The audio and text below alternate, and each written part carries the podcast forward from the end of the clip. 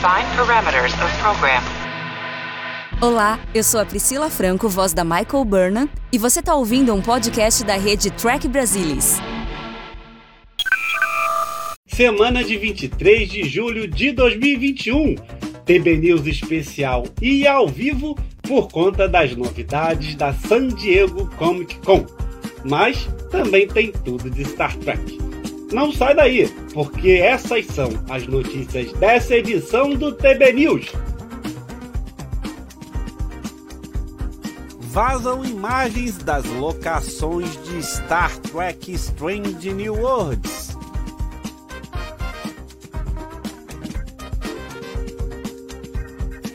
Doug Jones não queria a cadeira de capitão na terceira temporada de Discovery. Alex Kurtzman diz estar muito otimista sobre a série Star Trek Sessão 31. Uma entrevista emocionante com o ator Kenneth Mitchell, que fez Klingons e um humano em Discovery atualização da produção da quarta temporada de Star Trek Discovery. Anthony Rapp se prepara para dirigir episódio de Star Trek. Robert Duncan McNeil foi convidado a reprisar Tom Paris na primeira temporada e na segunda de Star Trek Picard. E o time do Trek Brasilis comenta tudo do universo de Star Trek na San Diego Comic Con in Home, que aconteceu hoje mais cedo. O TB News especial e ao vivo está começando. Vem comigo, porque o TB News está no ar.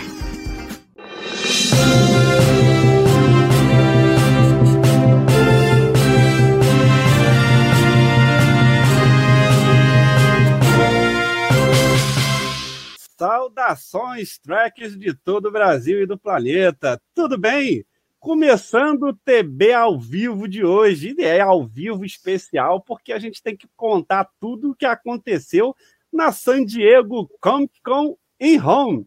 Mas muito bem acompanhado. E aí eles vão ficar me acompanhando o programa todo. E eu vou dar boas-vindas para eles, porque vão ser meus parceiros durante todo esse programa até comentando as nossas matérias de hoje. Boas-vindas para Lúcia Hatz, a Mr. Easter Egg.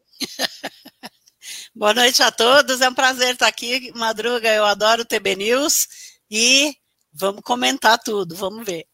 E, e o cara que é especialista em animação do time do Trek Brasilis, tá sempre me salvando quando eu preciso saber de, desse, desse ramo que para mim é novo. Fala aí, Leandro Magalhães. E aí, pessoal, Madruga, Lúcia, tudo bem? Pessoal, estamos aqui no TB ao vivo. TB ao vivo agora. É um mini TB ao vivo que a gente vai ter aqui, viu?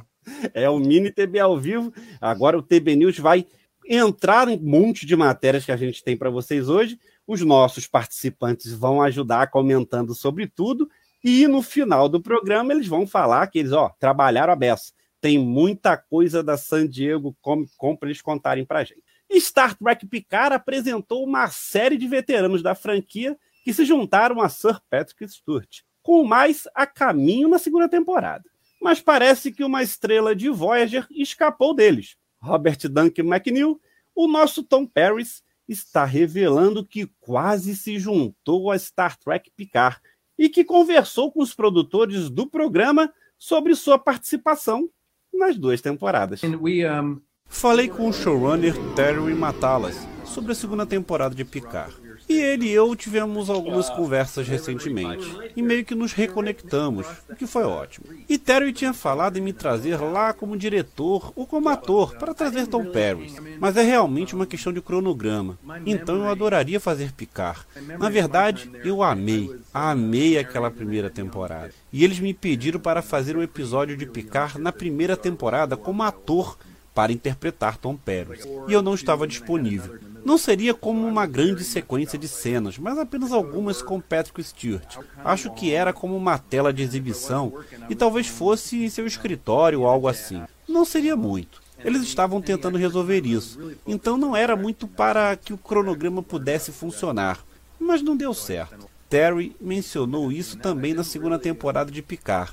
Eles estão tentando descobrir isso. Como eu ando um pouco ocupado, provavelmente não vai acontecer, mas eu adoraria me envolver. Quando Discovery apareceu pela primeira vez, eu sei que houve algumas conversas sobre eu dirigir aquele programa no início, mas eu tendo a passar a maior parte do meu tempo produzindo agora. E quando estou produzindo, estou em um programa em tempo integral. E eu não estava disponível quando eles estavam decidindo sua primeira rodada de diretor. E desde então, as estrelas não se alinharam. Engage.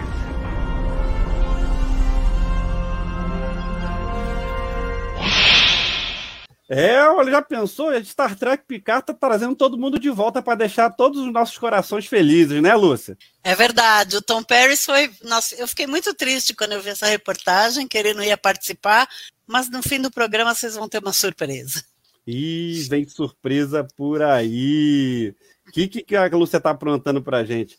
E aí, Leandro, tu achava, acha que o Tom Paris ia fazer um bom papel em Picar? É, eu acho que assim, ele, ele como ele comentou, né, seria uma ponta, vamos dizer assim, para dar suporte a, a, algo que o Picard estaria necessitando, né, uma comunicação com ele e tal. Eu acho que seria enriquecedor, entendeu? É, talvez não fundamental para a trama, mas enriquecedor para a ambientação da época que Picard se passa. Eu acho que ajudaria bem e tal.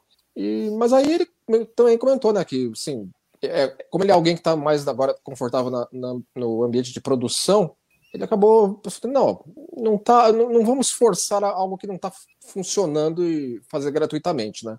Então acho que é uma, uma maneira até profissional de, de agir, especialmente para alguém que está tão dentro de, da, do bastidor de Star Trek como ele. É, seria uma, mais uma participação que Picard ia trazer para a gente e que a gente fatalmente ia gostar, né? Fazer. Vamos lá. A quarta temporada de Star Trek Discovery começou a produção em novembro passado, trazendo novos protocolos Covid e algumas novas tecnologias de produção. Hoje, temos uma atualização sobre tudo isso e a nova capitã da série comentou sobre as gravações que estão terminando. Bem, estamos quase terminando, só temos um pouco mais a fazer. E é emocionante como capitão agora, isso é um grande negócio para mim e acho que para todos que assistem para a história da franquia em si. Acho que é realmente importante ter uma mulher negra como capitão cimentada nessa. A quarta temporada será ótima. Há muito por vir e muito está vindo para todo mundo nessa nova temporada. O grande mal da quarta temporada, como foi discutido pelos showrunners, é essencialmente um vilão da ciência, uma anomalia, não uma pessoa. E vemos Paul Stamets falando sobre isso no trailer da próxima temporada.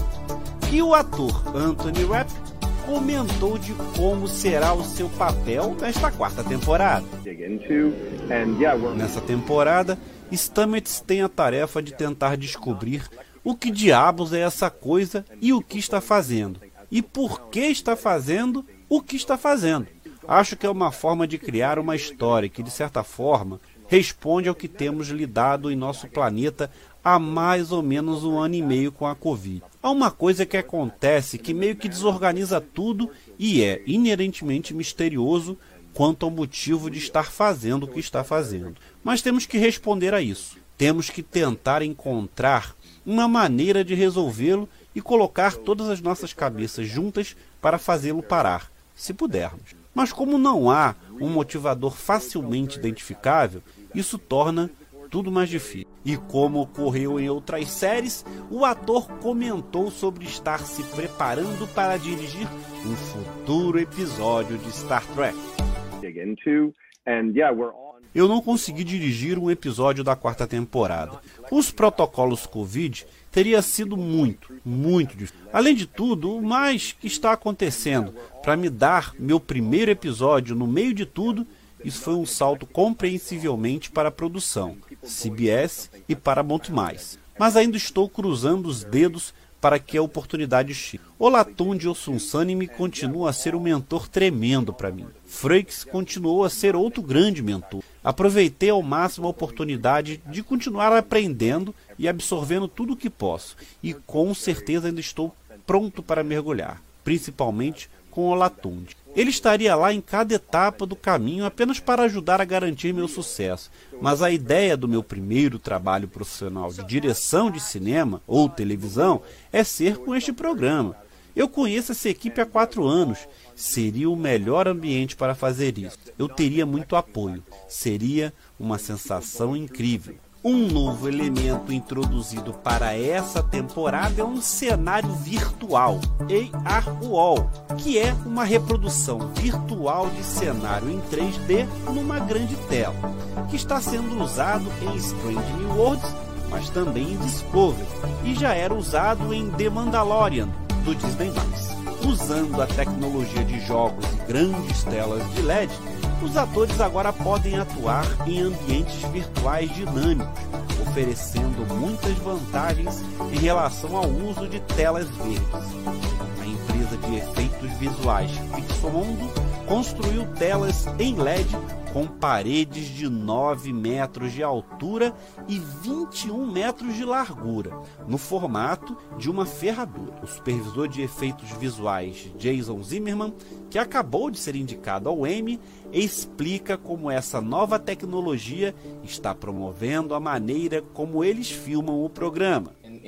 Colocar algo na câmera durante o dia é muito melhor do que a tela verde em muitos aspectos. Uma diferença importante em termos de fluxo de trabalho é que departamentos de design de produção e arte estão muito mais envolvidos, muito mais cedo no processo, porque eles precisam preparar os ativos para serem fotografados em vez de esperar até depois da filmagem. Na era Covid, poder filmar locais em grande escala sem ter que sair do palco é um grande benefício. A parede de LED é fantástica para criar ambiente. E em Star Trek, é claro, viajar para mundos diferentes é algo que estamos muito interessados em fazer. A quarta temporada de Star Trek Discovery chegará no final desse ano pela Netflix. Fly.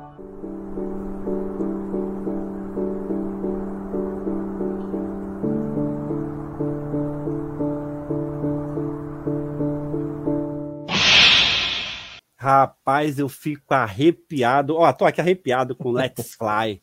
Vou te contar, eu me arrepio, tá aqui, é que não dá para ver, minha câmera é horrível. Let's Fly, eu me arrepio. Tem outro também, mas é, por enquanto é esse aí que vai vir primeiro. Leandro, que tecnologia nova em plena pandemia, como ajudou, né? Não, sem dúvida. A, o desenvolvimento do, do muro, do muro de LED que eles começaram originalmente em, em The Mandalorian, né? E está sendo, tá sendo utilizado, que não é uma tecnologia proprietária da Disney. Eles criaram esse conceito e como qualquer boa técnica de, de cinema e televisão, é, agora todo mundo está tá agregando as suas produções porque é uma ferramenta muito boa que assim que no, no seu no seu núcleo é um negócio antiquíssimo que é tela tela de fundo em filme. Isso já tem até dos anos 40 para frente. Aqui a gente assiste aquele filme antigo tem o pessoal especialmente em carro né que os caras faz estar tá dirigindo mas tem uma tela de projeção atrás né mostrando que eles estariam dirigindo é, é isso levado ao século XXI. Então, assim, acho que para os atores funciona muito bem, porque dá uma ambientação real ao que eles estão, ao que eles estão atuando, né? Eles têm como reagir muito melhor.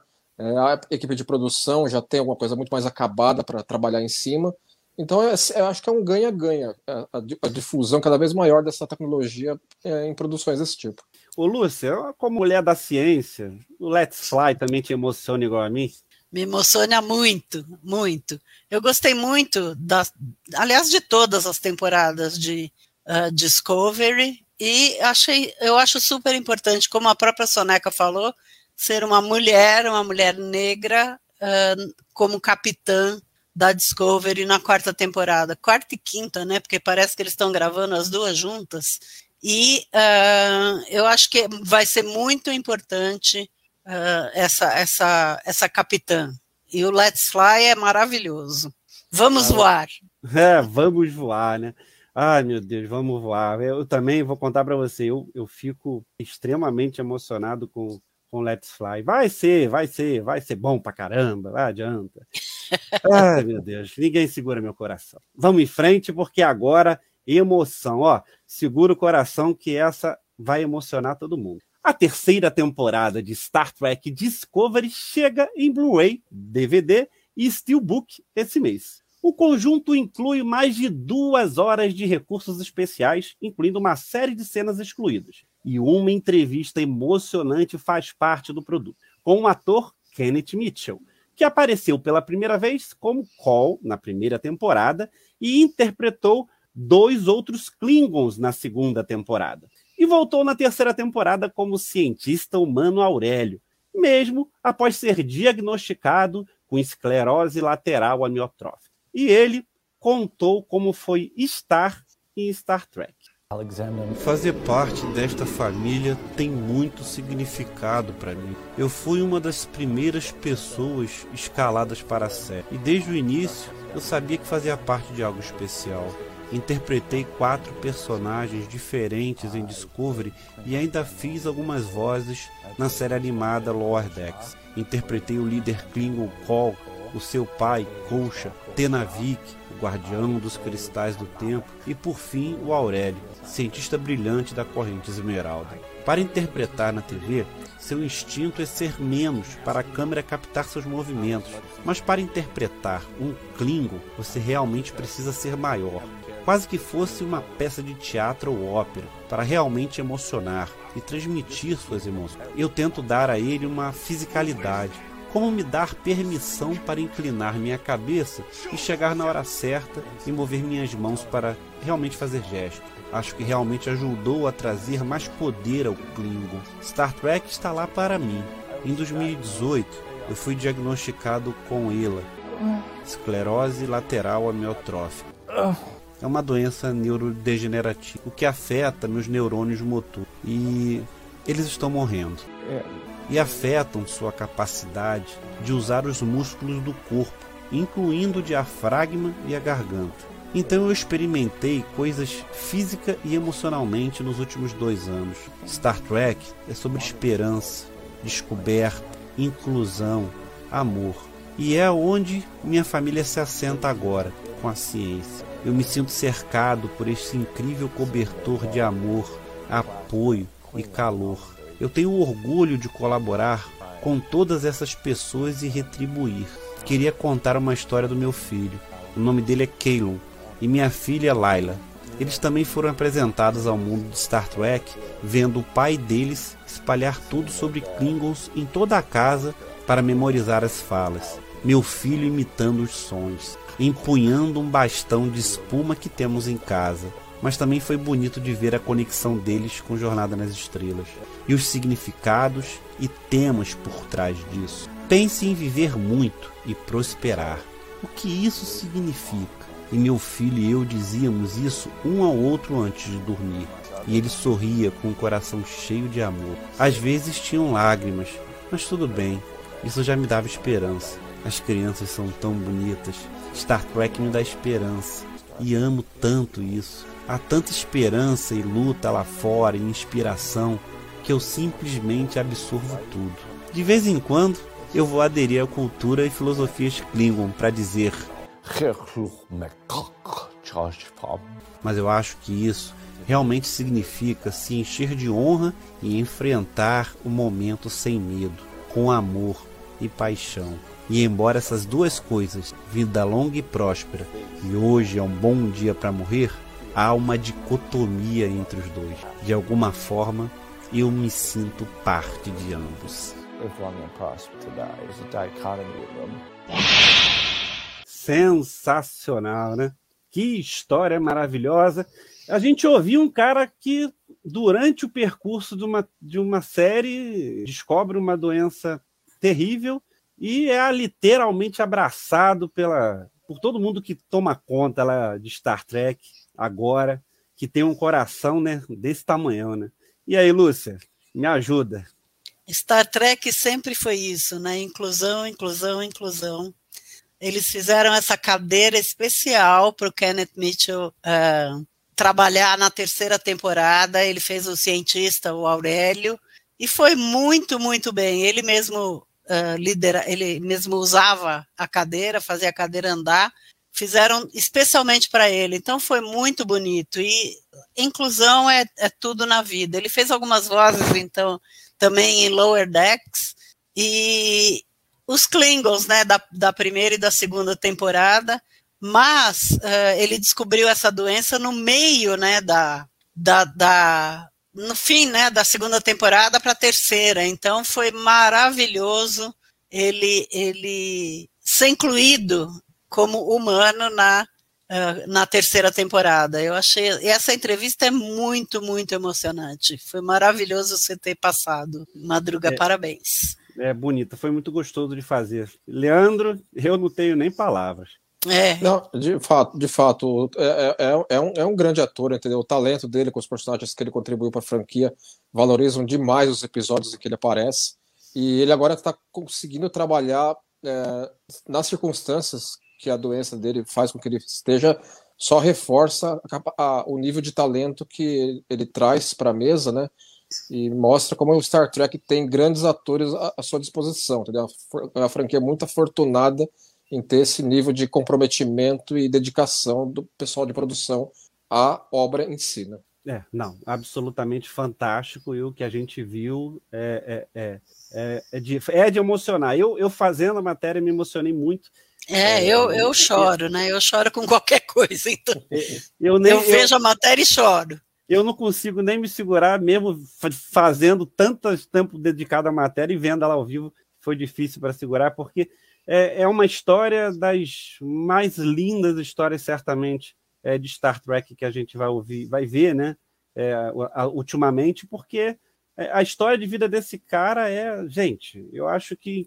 Tomara que o Aurélio, eu, eu acho que não, a gente não tem pouca informação. Eu queria muito ter certeza de que o Aurélio continuasse na, na, em Discovery. Eu acho que seria uma bela uma homenagem para o ator porque... Ele podia ser contratado pela Discovery, porque aquela verdinha lá saiu fora, né? Mas saiu fora e, e, tu vê até o cuidado da cadeira, né? A Lúcia falou, a gente não mostrou essa parte, é, mas é, pode procurar que está disponível, que foi criado um apoio para ele, sabe? É. Ele, ele, ele, ele, ele, ele, ele tem um apoio para evitar que ele caia. É, sim, isso, isso, é muito, isso é muito é... integrado, integrado ao contexto em que a, a história está se passando, entendeu? Acho que Jornada é muito rico nisso, entendeu? Assim, é, isso, assim, é lógico, não, não se compara a situação dele, mas, por exemplo, Deep Space Nine incorporou a, a gravidez da Dana Visitor à trama de Deep Space Nine, entendeu? Lógico, são situações completamente diferentes, entendeu? Mas você vê que eles não, não se intimidam e escrevem em torno de modo que isso enriqueceu ambas as séries. É, é, é ele, ele, atualmente ele só consegue, ele não consegue mais andar, ele está só na cadeira de roda mesmo. Então essa cadeira de roda, essa cadeira que fizeram especial para ele foi assim uma coisa maravilhosa uma inovação tecnológica, né? Fantástico. Discovery está se especializando nesse, nesse campo, né? É verdade. Mas enfim, vamos respirar, vamos respirar para seguir em frente, porque ainda tem muito programa ainda pela frente até a gente chegar na San Diego Comic Con.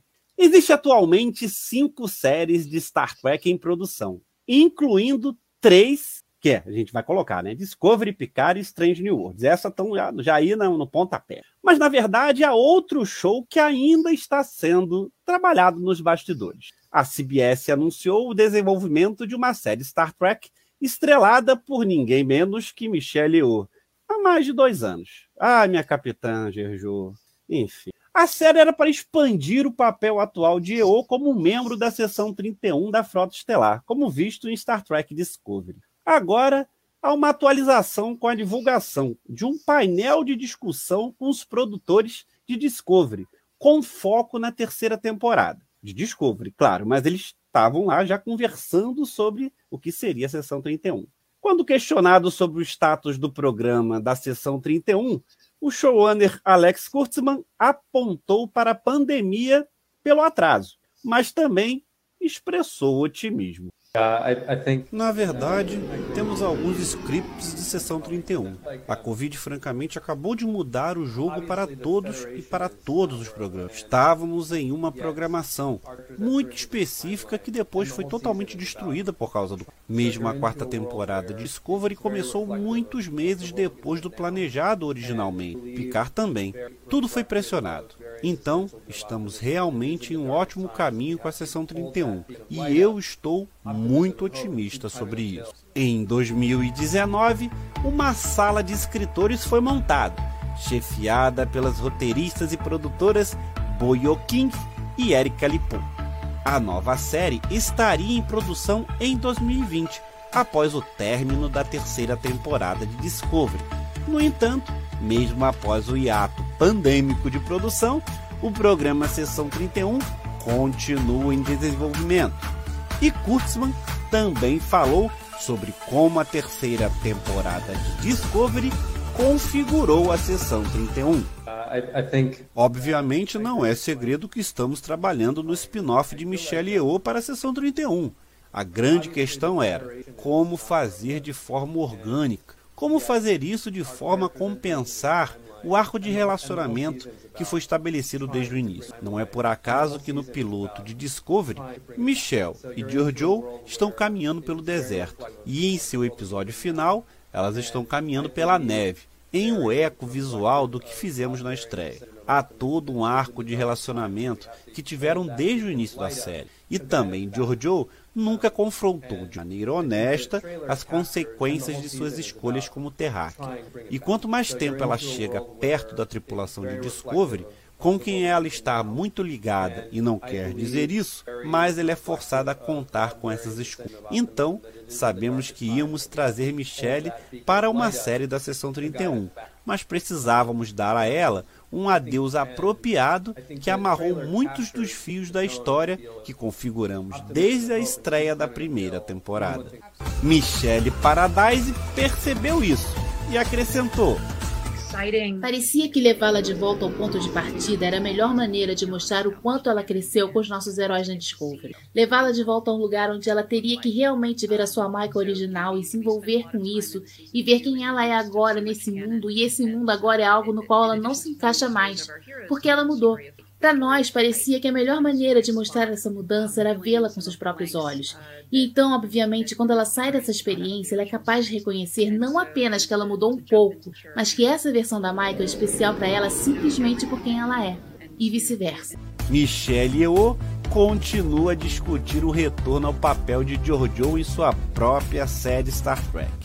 No início desse ano, ela falou sobre todas as possibilidades para a personagem e disse que os escritores e produtores do programa Sessão 31 têm muito mais coisas reservadas para um personagem tão incrível. No entanto, a atriz continua assinando outros projetos, além de trabalhar com James Cameron em vários filmes Avatar. Ela foi recentemente escalada como uma das protagonistas de uma minissérie da Netflix.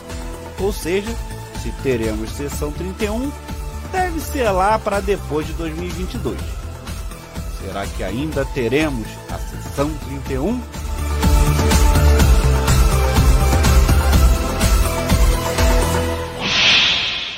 Eu quero ver.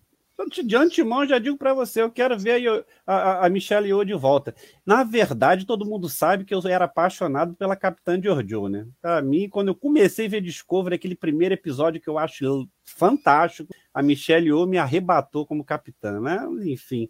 Qual foi tua sensação, Leandro? Assim, de repente a Michelle morreu. Aí é que tá, né, Madruga? Assim, eu, eu a respeito do que o Kurtzman está falando, assim, otimista tem que estarmos nós fãs. Ele tem que estar certo, não só otimista, né? Então eu espero que essa situação em que a série da Sessão 31 se encontra passe para um, um ponto na, na, na sua pré-produção aí que, que dê mais certeza, né? Porque assim, uma, uma atriz do calibre da Michelle não vai ficar parada. Como você falou na matéria, ela tá, tá, tá trabalhando com Cameron, ela tá no universo cinematográfico Marvel, com o Shang-Chi, a Lenda dos Dez Círculos. Ela tá com essa série, esse pre, acho que é o prequel do, de Witcher, se não me engano, né? Que, ela, que anunciaram Na recentemente Netflix. aí. Isso. Então, assim, então, assim, eles têm que colocar os patinhos bem alinhados da série aí e seguir em frente, viu? É, é eu. Toma, enfim, como eles disseram que não vão poder fazer nada enquanto tiver cinco em andamento, né? Vamos ver se de repente dá um start, né? Mas e aí, Lúcia? É, bem, obviamente apaixonada pela Yogi ou a né? Eu gosto muito da Michelle Yeoh e gostava muito da Jojo também, e até da Jojo do espelho, né, que é o que, o que virou. Eu estou concordando muito com o Heitor, que falou que tem que manter a sessão 31 secreta, ela sempre foi secreta, depois no, no, na terceira temporada de Discovery não era mais secreta, e adoraria que se trouxessem o Lorca Prime. Nossa, é, para mim seria o máximo. Adorava o Capitão Lorca. Todos nós gostamos do Lorca, né? Todos nós gostamos é, do Lorca. Seria demais, demais, demais. Concordo Chegou... com tudo que você falou, Heitor. Chegou uma pergunta que eu vou jogar para o Leandro. O Silvio NS fala assim: qual será o enredo disso? Em Deep Space Nine, seção 31, tem um domínio para confrontar, além de que a existência da série conflita com a primeira diretriz. Vamos ver o que vai dar. E aí, Leandro? Não, assim, é que a gente tem que considerar o que, que sempre foi estabelecido como seção 31. Lá atrás, em Deep Space Nine, eu diria que a seção 31 era tipo uma maçonaria. Assim, a seção 31, na época de Deep Space Nine, nunca foi uma agência de inteligência convencional. Ela não era tipo tal Shiar, tipo Ordem Obsidiana. Ela, ela não dava para você considerar que assim que existe existia uma sede da seção 31, é, o presidente da federação apontava politicamente o diretor da seção 31, ela tinha um RH que distribuía crachá da seção 31. Ela nunca teve nada disso. Ela sempre foi um, uma confraria muito nos bastidores, entendeu? Disto, ela foi trabalhada em Enterprise um pouco, e, e aí eles passaram para a segunda temporada de Discovery, é, colocando ela como se fosse uma shield da federação, entendeu? Então, assim, mudou o conceito da coisa. Então, assim, o que, que é que vai ser para a série dela? Entendeu? Teria uma, uma, mistura de ambos? Como é que vai como é que seria conciliável isso com tudo aquilo que já foi trabalhado dela na franquia? Eles têm que levar em consideração toda essa história para dar uma trama na qual ela se encaixe bem. É, é um desafio, é um desafio e eu acho que eles têm tudo para conseguir fazer esse desafio, tocar em frente, eu acho. Enfim, eu acho que a atriz Randy, ela gostou, ela gostou é, de fazer o papel. E assim, a comparação que o Leandro fez com a maçonaria, todo mundo está adorando, está bombando na rede a comparação. Olha, o Leandro já está mitando na, tá mitando na rede, que é a comparação com a maçonaria. Tá vendo aí, gente? Ó, fica ligado. O Leandro tem umas sacadas maravilhosas. É, é, é, é assim. tudo. Que, sabe tudo. É assim que é. Assim que é. Eu acho que o Leandro tem uma, uma visão bem perspicaz do que, do que pode ser a sessão 31. Bem, vamos lá, uma dificuldade que acontece em Discovery. Tá vendo? Tem dificuldade em Discovery. É difícil ser o capitão em Star Trek Discovery. A cada temporada, por razões diferentes, aquela cadeira só permanece ocupada até o final da temporada. E então é hora de alguém vir lá, sentar lá e comandar de novo. Para o Saru, aquela breve permanência no comando foi um sonho que se tornou realidade. Mas e para o Doug Jones, o ator que interpreta o Saru? Será que ele gostou?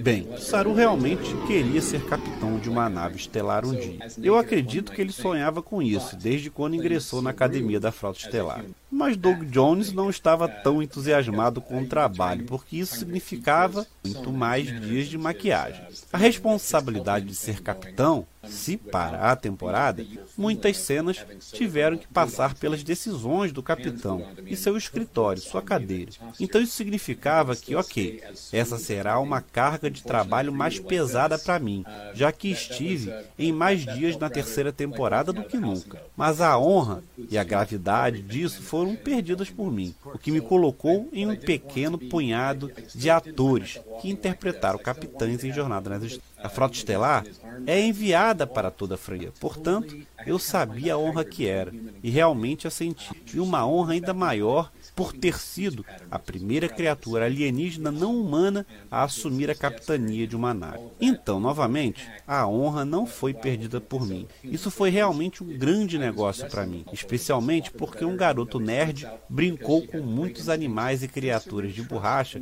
ao longo desses anos. Saru cresceu nisso muito rapidamente. Ele já sabia o que estava fazendo, porque já atuou como capitão algumas vezes antes disso, quando outros capitães chegaram ou partiram, ou nos irritaram, como o Capitão Lorca da primeira temporada. Então, ele estava pronto para a tarefa e aceitou, eu acho graciosamente. Fiquei muito feliz em deixar Sonico Martin Green finalmente assumir a capitania. Você poderia dizer a personagem dela, Michael, que ela estava mirando na cadeira do capitão o tempo e acho que todo o público estava torcendo para que chegasse lá. Fico feliz em ver que isso finalmente foi percebido. No trailer da quarta temporada, vimos que haverá problemas por causa de uma enorme anomalia gravitacional. Nessa temporada, ter uma força enorme que está vindo para matar absolutamente todo mundo parece ser muito relevante para os dias atuais com a Covid. E Doug Jones falou dessa similaridade que Star Trek vive contando em suas histórias. Eu acho que, assim como qualquer ficção científica deveria fazer, Star Trek Discovery está novamente tomando o mundo real. E nossa sala de roteiristas tem sido ótima em traduzir esse mundo real em uma situação do tipo e se, ambientada em espaço sideral. Mas também encontrar resolução, encontrar paz, encontrar diplomacia em tudo isso. Acho que é aí que podemos oferecer alguma esperança ao mundo que nos rodeia. It would be my honor. Ah, deve ser difícil mesmo ficar aquele bando de maquiagem em cima. O homem sofre, mas ele gosta, né? Porque olha a quantidade de personagem que esse cara tem.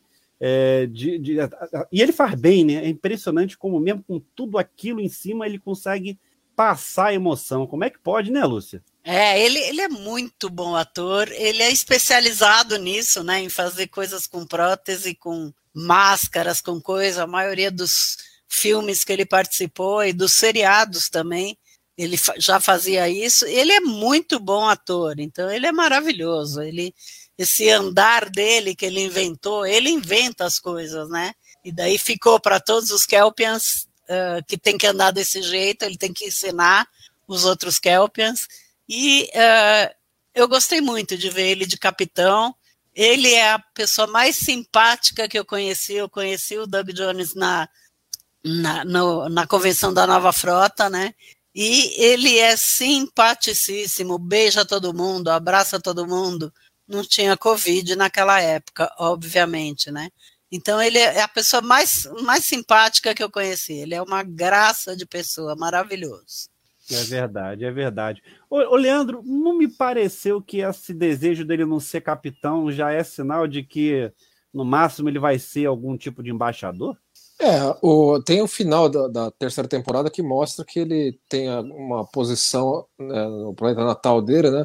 É, é, possível, acho que eles podem ter incorporado isso à série, né? Você vê que na, na, na declaração que a gente acompanha de, aqui dele, né? Você vê que ele tem uma postura de capitão até meio por trás das câmeras, né? Você vê que é um pouco aquilo do herói relutante, é alguém que tem um, tem um senso de dever que foi colocado à frente dele e ele vai seguir por aquilo independentemente da, da, da dificuldade que possa ter é, em, em fazê-lo, né? Então você vê que é alguém que tra traz, consegue trazer isso naturalmente para a postura de capitão da frota estelar, entendeu? O que só agrega o talento natural que ele tem para esse tipo de papel. Eu acho que ele vai ter um papel importante na quarta temporada, sem dúvida, que talvez não seja tão, tão intenso quanto foi na terceira, no sentido de atuação, né? por trás das câmeras. É, ganha. Eu, eu achei que foi ótimo só o fato dele ter sido capitão. E, e, acho que teve um comportamento, vamos combinar, muito bom. Eu achei que foi um belo de um capitão. É, enfim, pelo jeito não vai ser mais, mas vai aparecer de vez em quando. e não, Heitor, não vai ser o Sucal gritando. O Sucal vai aparecer, mas não vai gritar. É, vai por aí. É, vamos lá.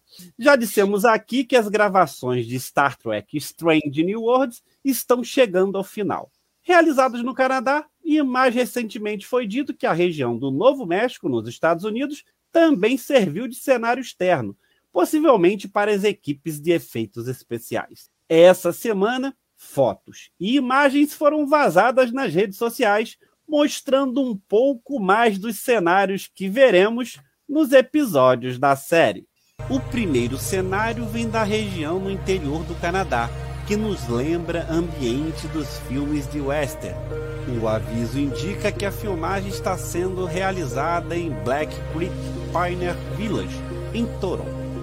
É uma cidadezinha turística própria para filmes de faroeste, com pessoas vestidas em roupas típicas e comidas locais. Outro cenário de gravação está situado no campus da Universidade York, Toronto de acordo com informação no Twitter, este local serviu de cenário para as primeiras filmagens e o último episódio da temporada. Imagens do que seria uma manifestação com cartazes numa possível língua alienígena aparecem em outra locação. Outras imagens não confirmadas oficialmente também vazaram no Twitter, mostrando o que seria a sala de transportes da USS Enterprise. Levanta a mão quem está ansioso por Strange New Worlds. Sem dúvida, viu? Rapaz, As duas. as duas. eu vou botar As duas. Vou contar para vocês. É é uma expectativa que gerou muito. É, tá todo mundo torcendo aí o Capitão Pike, o Anson Malt foi sensacional. E Leandro, é, a chegada de Strange New Worlds pode ser assim o, começo de uma velha e boa história. Não, sem dúvida. Assim, é- cada vez mais que aparece material sobre Strange New Worlds, a gente vê que é, é, assim Star Trek dentro da, da, da velha escola de Star Trek mesmo, entendeu? Assim, é, pelo material que está aparecendo aí, pela, pelas fotos mais recentes que você que a gente pode constatar de- da produção externa em Toronto, né, que que mostram, dão indícios de que Strange New Worlds vai seguir aquela velha cartilha de jornada que é você ter boas histórias episodísticas que agarram pelos chifres temas sociais relevantes atuais nossos. Entendeu? Assim, isso aconteceu em inúmeros episódios da série original, como Let That Be Your Last Battlefield, A Private Little War, A Taste of Armageddon, tantos outros que têm tintas da, de um pouquinho disso que a gente já conseguiu ver essa palhinha aí deles filmando na externa, entendeu? Então, Strange New Worlds vai ser bem, aquilo, bem dentro daquilo que Jornada sempre foi. É uma expectativa, né, Lúcia? Tamo, estamos todos juntos, né? A minha expectativa atual é ver o Pike de cowboy. Aí eu, eu vou ganhar meu dia. Sinceramente, eu sou apaixonada pelo Pike. E se ele for de cowboy, para mim tá de bom tamanho, já chega. Vai. Maravilhoso. Na, história do, per- muito- na história do personagem tem, é, tem que ele, ele, ele adora Arizona, né? Ele tem cavalo. Eu acho Pois que eles vão colocar é, isso aí. pois viu? é, Eles vão colocar é. Ele fez, aí. ele fez um filme de cow, um seriado de cowboy também antes de fazer uh, Strange New Worlds. Ele participava, eu não lembro agora o nome do seriado, mas ele fazia um seriado de cowboy. Então, eu acho que tem tudo a ver. Se o pai que aparecer de cowboy, para mim já tá de bom tamanho, viu? Vou adorar. Olha, olha a Lúcia a- a- aguçando a garotada. Vai ficar. É, já pensou? Ué, eu, to- eu torço muito esse Strange New World, eu acho que vai ser fantástico. Enfim, os atores são todos bons, o Ethan Peck, a Rebecca Romain, enfim. Eu torço para quero ver quem tem que vai ser o resto do staff, né? Se vai ficar só nos É, trailers, a gente vai ter É. algumas novas participações. Eu também estou torcendo, estou na expectativa. Essas, essas, essas fotos que vazaram, tem uma pessoa no, no Twitter, ele chama Georg Hillebrand. Ele traduziu, ele descobriu, ele descobre tudo. Uh, muitos dos meus easter eggs são baseados no que ele escreve. E ele descobriu uh, todos os cartazes, o que significavam todos os cartazes, e é um, um protesto político, tá? Então, apro- uh, bem atual, né? Um protesto de aliens, protesto político com cartazes e tal. Então, é, mais uma coisa bem atual e acho que vai ser legal. Tomara, estamos todos torcendo, estamos todos torcendo. E eu concordo com a Isabel que ele é lindo de viver. o Pike. Nós, É. nós vamos brigar, Isabel. É, vai ter uma briga para todo mundo. Chegou a hora, gente. Vamos falar da San Diego Comic Con. Mas antes, vinheta. Vamos fazer uma vinhetinha? Vamos lá.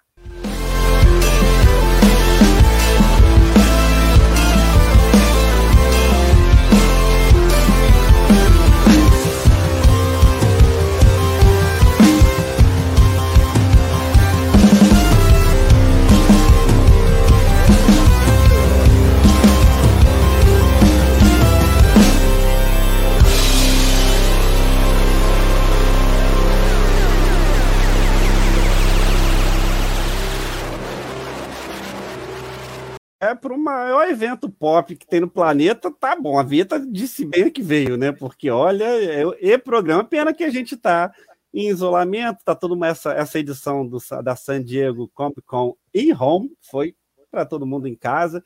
E eu tenho, tô torcendo para a minha expectativa é que no futuro, mesmo que a gente volte a nossa, ao nosso normal, né? Que as, as convenções desse tipo ainda tenham algum tipo de transmissão pela internet, que ela é democrática. Atende a todos que podem e que não podem ir, e que não podem pagar e que podem participar. Bem, eu acho que vou deixar a palavra com vocês. Eu li um montão de coisa do que aconteceu hoje na San Diego. Vou começar pela Lúcia, com a nossa especialista de é, é, de easter egg, né? Que é a ô, menina para poder pescar as coisas. Eu descubro coisa por causa da Lúcia. Gente. Eu pesquiso, tá? Não, ela, é, ela... não é tudo que eu que vejo, mas eu pesquiso muito. Ela, ah, pega, ela vai pegando as coisas lá, a gente deu Essa aí, é por é. exemplo, esse que acabou de aparecer na tela, é um pandoriano, que, é, que, que apareceu no, no episódio de, da, da série animada, uh, no, no episódio que chama Bem tá? Então já é um, um spoiler do easter egg. Rapaz, eles, tem muita eles, coisa. É, eles fizeram um, um o que está passando agora é o do Lower Decks, né? Mas ah, você quer que eu fale do Lower Decks? Pode falar, todo Primeiro. Sim. É, então, o trailer do Lower Decks tem milhares de easter eggs, tá? A surpresa maior é essa agora. O Tom Paris vai participar, né? O, o McNeil ele gravou, na verdade é o Boimler conversando com um prato onde existe, onde tem ele, tá? Mas ele fala e tal, podem ver no trailer e um, vão vender o prato, o prato dele que tem a figura da Voyager é maravilhoso. E também uma outra surpresa foi a presença do Jeffrey Combs, aquele que fez milhares de personagens em é Star Trek. Fantástico ator, né? Outro ele é, é, muito bom. Ele é a voz do Evil Computer, do computador maldoso, malé, malévolo, uh, que também passou no trailer, tá? Podem reparar que é uh, a voz dele. Esse aí é o Tamariano. É, é, desculpa, o Pandoriano. Essa foi a maior surpresa. O novo chefe de segurança que vai uh, substituir o Shax, né, que morreu no último episódio. Promete, é um, hein, Lúcia? Não, a comunicação com ele promete, né? É, então, ele é um tamariano, vai ser o chefe de segurança, e uh, o, o próprio uh, Mike McMahon falou que vai ser engraçadíssimo, porque, lógico, a comunicação. Ele é o, o, é o mesmo personagem que trabalhou no Darmok, né? No episódio Darmok de Strange, de, de, desculpa, da nova geração. Um e a comunicação é só por mímicas e metáforas. Então diz que é uma loucura conversar com ele. Se vocês veem no trailer, ele fala uma frase, a capitã fica olhando, o outro fica olhando e fala, ops. E diz que vai ser muito, muito engraçado. As citações todas engraçadas vão ser, todo, um monte de citações engraçadas vão ser com ele, tá? Eu imagino, hein? Vai é. confusão, hein? E no trailer também aparece que eu adorei, que vai ser muito bom, o Free Cloud, lembra aquela cidade maluca que apareceu no Picar? Cheia, que parecia Las Vegas, cheia de outdoors e tal. Tem um pedacinho do trailer que parece que, que, que se dá em Free Cloud. Então, quer dizer, só esse trailer de, de um pouquinho de tempo, um minuto e pouco, tem milhares de easter eggs. Então. Não deu nem tempo me, de fazer tudo trabalho. Mesmo. Não Hã? deu nem tempo, né, Lúcia, de tu fazer tudo, né? É não, muito não, não, né? eu só fiz alguma coisa, uh, mas uh, vai ser, vai me dar trabalho, viu? Eu, eu vou fazer de cada episódio, mas vai dar trabalho, isso sem dúvida. E o os nosso... atores são muito simpáticos, né? Eles estavam os três, né? O, o Boimler, a Mariner e o Rutherford, junto com o Mike McMahon no painel. E a, a só apareceu num especial, né? Ela apareceu separada, ela não estava junto no painel. Todas as vezes, não sei o que acontece com ela, que ela nunca está disponível no painel, tá vendo? Esse é o painel e ela apareceu depois, só dando uma. falando alguma coisinha. Tchauzinho.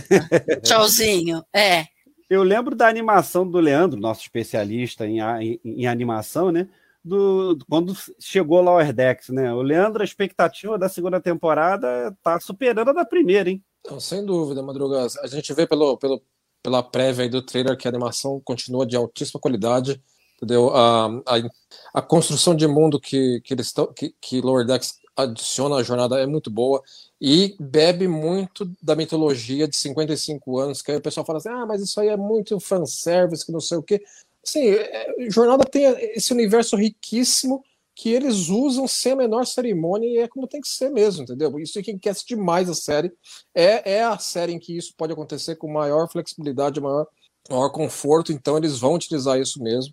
É, a, a prévia aí dos, de cenas que a gente vê no, no trailer mostra episódios que vão ser bem interessantes. Uma das coisas que a gente pode, já pode ver é, por exemplo, que o Boimer aparece como na, no uniforme da, da, da, divisão da frota que, a Cerritos parece pertencer, que é o uniforme que eles usam na Cerritos, ao invés do seu uniforme que eles usam na Titan. Então, aparentemente, o Boimler volta para Cerritos em algum momento, como, como Alferes. Vamos ver como é que isso se desdobra né, na, na, nos episódios de que Lower Decks vai apresentar aí. Então, eu estou com uma expectativa muito boa para aquilo que Lower Decks pode colocar na mesa para essa nova temporada. Promete, promete mesmo. Eu também tô com uma expectativa alta. Vamos ver. Eu acho que Lower Decks vem aí gatilhado, já se bobear. Já estão fazendo a terceira temporada. É, uma coisa, uma coisa que assim, que se você observa, a gente observa muito né, em, em fórum, na internet, no Twitter, no, na, na, no, no subreddit de Star Trek no Reddit, que é o seguinte: é uma, é uma constante. Desde que Lower Decks estreou na primeira temporada, lá atrás, um ano atrás, que é pessoal falando assim ah, me disseram que Lower Decks ia ser uma merda, mas aí eu fui ver e adorei. Esse é a típica reação de Lower Decks que você vê para todo lado. E acho que isso diz muito sobre o que, que é que se colocou como, como é, possibilidade de ser, ah, isso aí não tô dando muita, muita bola, não, porque é animação e, e, falam que é uma porcaria. Mas aí a pessoa dá a chance à série e a série a cativa instantaneamente. Não é um caso só, não, não é dois, não é cinco. É muito caso que você pode encontrar pelo fandom aí desse tipo de, desse tipo de reação. É, promete mesmo. Tô, o seriado é muito engraçado, né? Muito engraçado. É, e tá é sendo feito por, e feito por fã, parece que sai diferente, né? É impressionante é, como é que o. Ele, é, é que... ele é muito fã Não, de assim, a nova é, geração, né? É, eu acho que o Mike McCann é o seguinte: eu acho que é o, é o primeiro showrunner que é tracker no nosso nível. Porque uhum. até então, assim, você quando, quando alguém pega um filme de Star Trek para fazer ou se torna showrunner, ah, porque assim, porque, ah, porque eu gostava assim da série original, que eu assistia quando eu era moleque, que não sei o que. Todo mundo fala isso. Mas eu acho que o, o, o Mike McCarran é o primeiro showrunner que realmente é tracker no nosso nível, não só de ser tracker que assistiu aqui e ali. Entendeu? E não tem nada, não tem nada de ruim em si também com isso. Mas ele está num, numa liga própria em relação a conhecer a série, a gostar da série, a gostar da franquia como um todo e o que, que ele traz para a franquia com isso plagiando um certo time de futebol do meu coração, vamos dizer que o Mike está em outro patamar. É por aí. É por aí. Ele está é, mesmo. Então, é, é por aí. Já que o Leandro está falando da animação, Leandro, conta pra gente o que, que a gente viu de Prodigy. É, a gente teve a, o primeiro teaser, né, as primeiras, o primeiro footage né, visto mesmo, né, da, a gente teve uma palhinha que saiu duas, três horas antes na Paramount Plus, né, o pessoal conseguiu fisgar lá em prévia, em, antes de você dar play num episódio. É, eles jogam uma prévia de 30 segundos de alguma outra coisa e Prod já apareceu lá e todo mundo já pirou na batatinha no Twitter falando disso. Mas aí no, no painel a gente viu o, o, o teaser completo, né?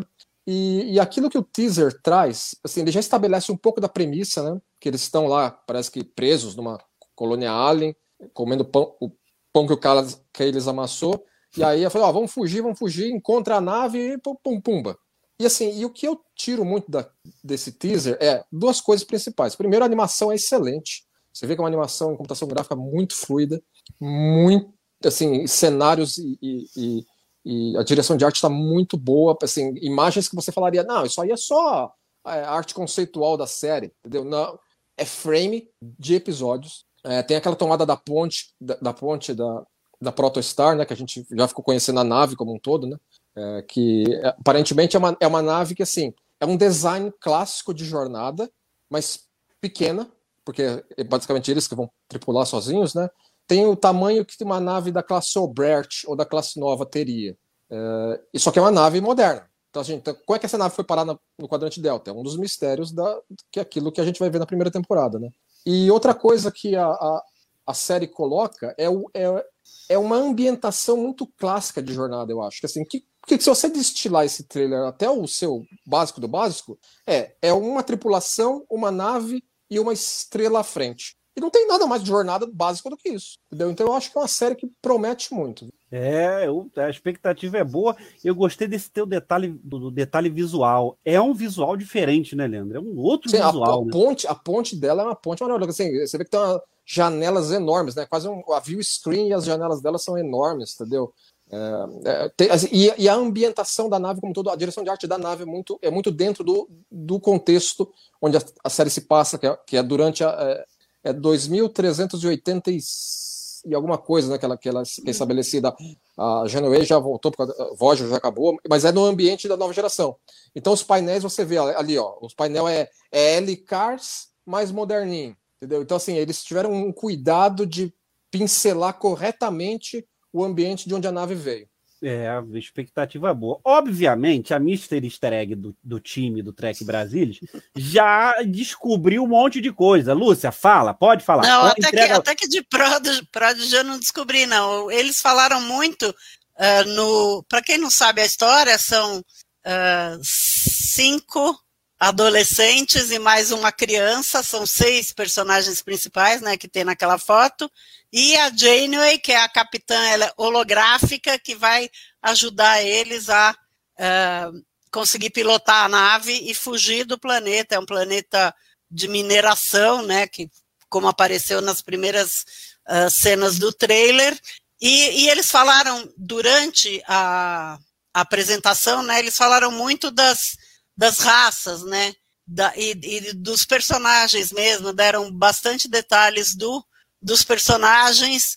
Uh, por exemplo, aquele, aquela que aparece, a mais maior de todas, um ser de pedra, né? Que você pensa, oh, esse aí vai ser o chefe de segurança. Não, é a menininha, ela tem oito anos, ela é super meiga, adora animais, então ela tá lá para isso, né? Eles queriam mesmo uma criança. A atora, a atriz, desculpa, tem oito anos também, né? E essa espécie bricar foi apresentada num, num livro, tá? Nunca apareceu em tela, então vai aparecer. Eles deram muitos detalhes dos personagens, né? O, o, o Jean Compog, que é um, um cara super famoso que faz, é, ele é um telarita ele é engenheiro mecânico, ele está sempre tentando consertar as coisas, nem sempre ele consegue, então ele fica frustrado, aborrecido. Isso eles falaram no seriado, né? O, o, Zero, que é aquele que parece um robô, ele não é um robô, ele é um medusano, né? Ele não tem gênero, então, mesmo durante a apresentação, eles estavam tratando como, como se trata os não binários, com o pronome they, Agora eu quero ver o que eles vão fazer na tradução, né? Ah, já, e na, esse já foi e na legenda. Discovery. Eu acho que eles já botaram elo.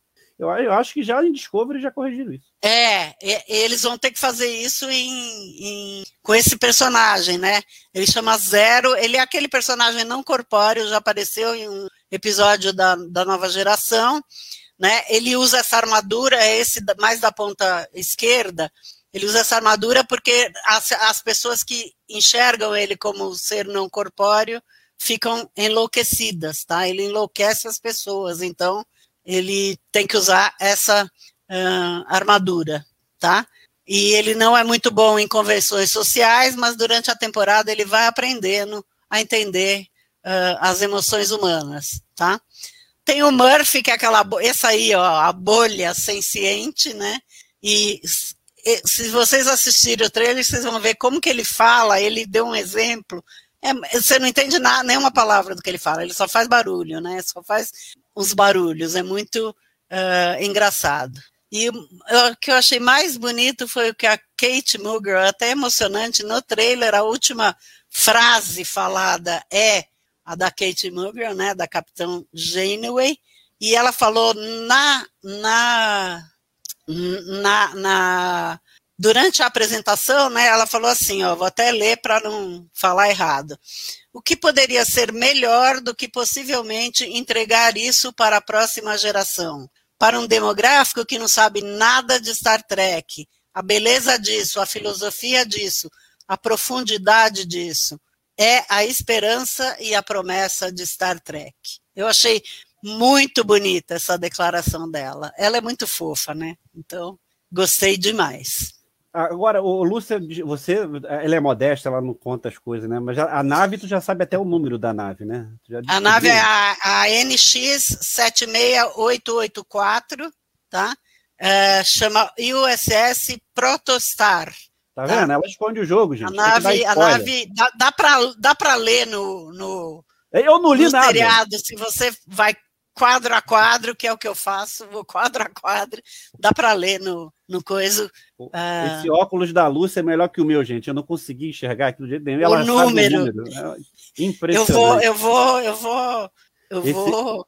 É, é, quadro ó, a quadro pegando os spoilers. Então. Esses easter eggs prometem. Esses Bem, easter eggs prometem. E, efetivamente, nosso time trabalhou pra caramba, não à toa a gente teve que vir aqui ao vivo fazer o primeiro TB News ao vivo, porque não tinha como eu fechar esse material com essa galera aqui que trabalhou a tarde toda para trazer essa informação para vocês. E Lúcia, só para fazer, peraí, fala, fala. vamos fazer uma propaganda aqui. Não, vamos. Se vocês quiserem ver os dois trailers de Prodigy, Prodigy e de Lower Decks, já estão no Trek Brasilis, entrem lá.